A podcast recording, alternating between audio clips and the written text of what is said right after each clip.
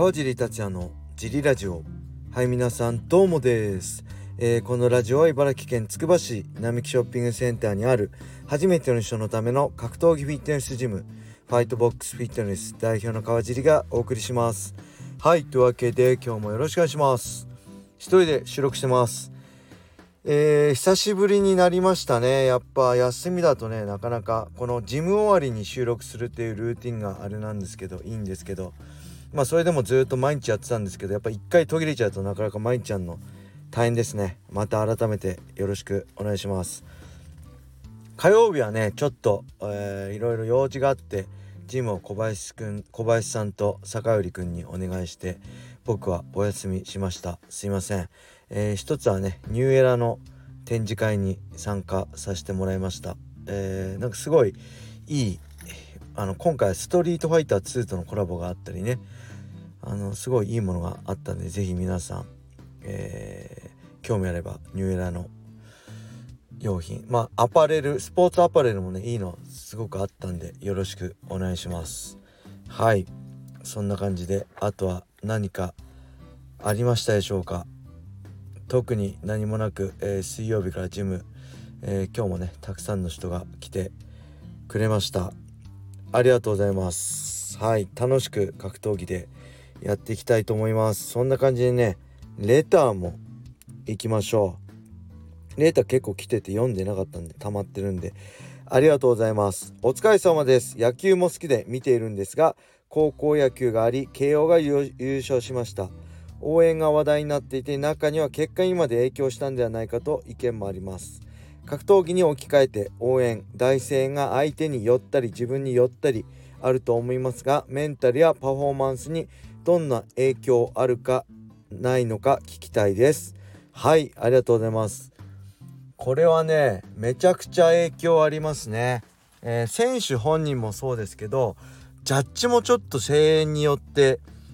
判定が、声援大きい方が有利になっちゃったりってあるかも、過去にはあったかもしれませんね。今はそういうのはないかもしれませんけど、で僕で言うとえっとまあ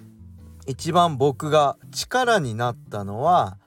えー、今思い出すのはにせんきゅうねんごがつのドリームでの、えー、ジェージー カルバン戦ですね。えー、その年のさんがつに結婚、籍を入れて新婚ほやほや一発目の試合で、ここで勝てばもうほぼマサト戦が内定してて、カルバンに勝てば、えー、またマサト戦はもう確実だっていう状況で、めちゃくちゃ緊張した試合なんですよね。ここでこけたら僕あの正人戦は白紙って、僕大体そういう大事な試合いつもね、ゴミ戦、メレンデス戦、えー、エディ・アルバレス戦とこけてきたんで、ここもね ジェージー カルバンって元ねヒーローズの王者ですから、これやばいなってとこでのカルバン戦で、ね、いきなりねギロチンチョーク取られたんですよ。でギロチンチョークって ジェージー あの ジェージー カルバン得意技だったんですよね。それでもいっぽん取ったことある。だからその時あやべえと思ったんだけど、めちゃくちゃファンの声援が聞こえて、声援なのかな、悲鳴なのかもしれないですね。もしかしてわーキャーみたいな、やばいみたいな、けどそれでああっと思って耐えてね抜くことができましたね。あれは印象深かったです。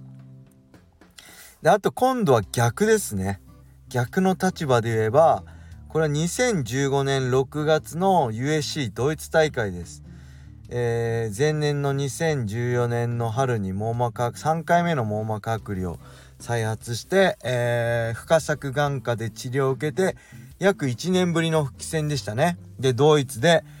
えー、対戦相手はドイツ出身のデニス・シバ、えー、ランカーでしたね。はい、相手に戦って、まあ、やっぱドイツの英雄なわけですよ ユーエフシー ファイター。声援がねすごいんですよ。でそこでも僕が攻めてる時はあんま声援ないんですよ。ただデニス・シバーがこれセコンドで言われてて、僕は集中して気づいてなかったんですけど、セコンドが言うには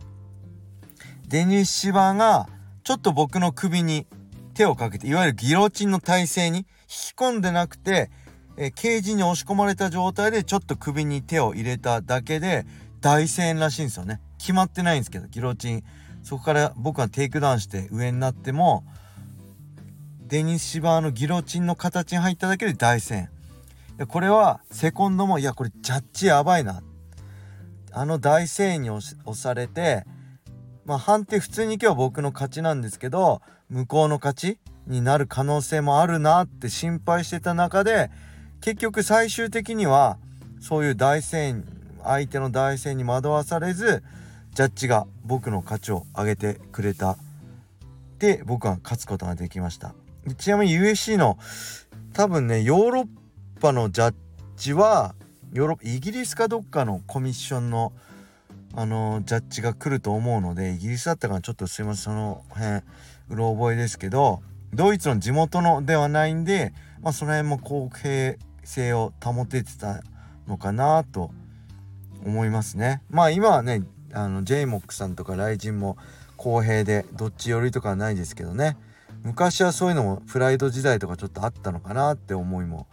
ありますね。はい、そんな感じで、えー、もう一ついきましょうか。えー、こんにちは、カージーさん、毎日楽しく拝聴させていただいてます。先日マサトチャンネルのカージーさんとの対談を視聴したところ、引退試合を行わずにこのまま格闘技を引退する等の発言をされていました。個人的には世界のトップ戦線でしのぎを削ってきた日本の総合格闘技界を、えー、牽引してきた、えー、カージーさんには最後に引退試合もしくは引退セレモニーを開いてほしかったのが正直な気持ちです。そしてできることならもう一度リングに立っている姿を見たかったです。今まで自分は川尻さんが戦う姿に何度も勇気づけられたことか、本当にありがとうございます。どうしてもこの気持ちを伝えたくてレターをさせていただきました。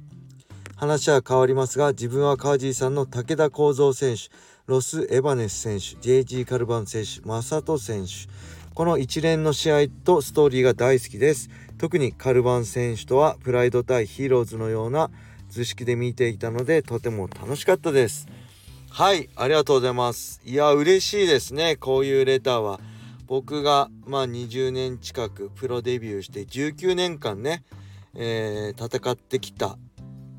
からこそのレターだと思うので、こういうレターすごく嬉しいです。ただやっぱり引退試合はね、僕には合いませんね。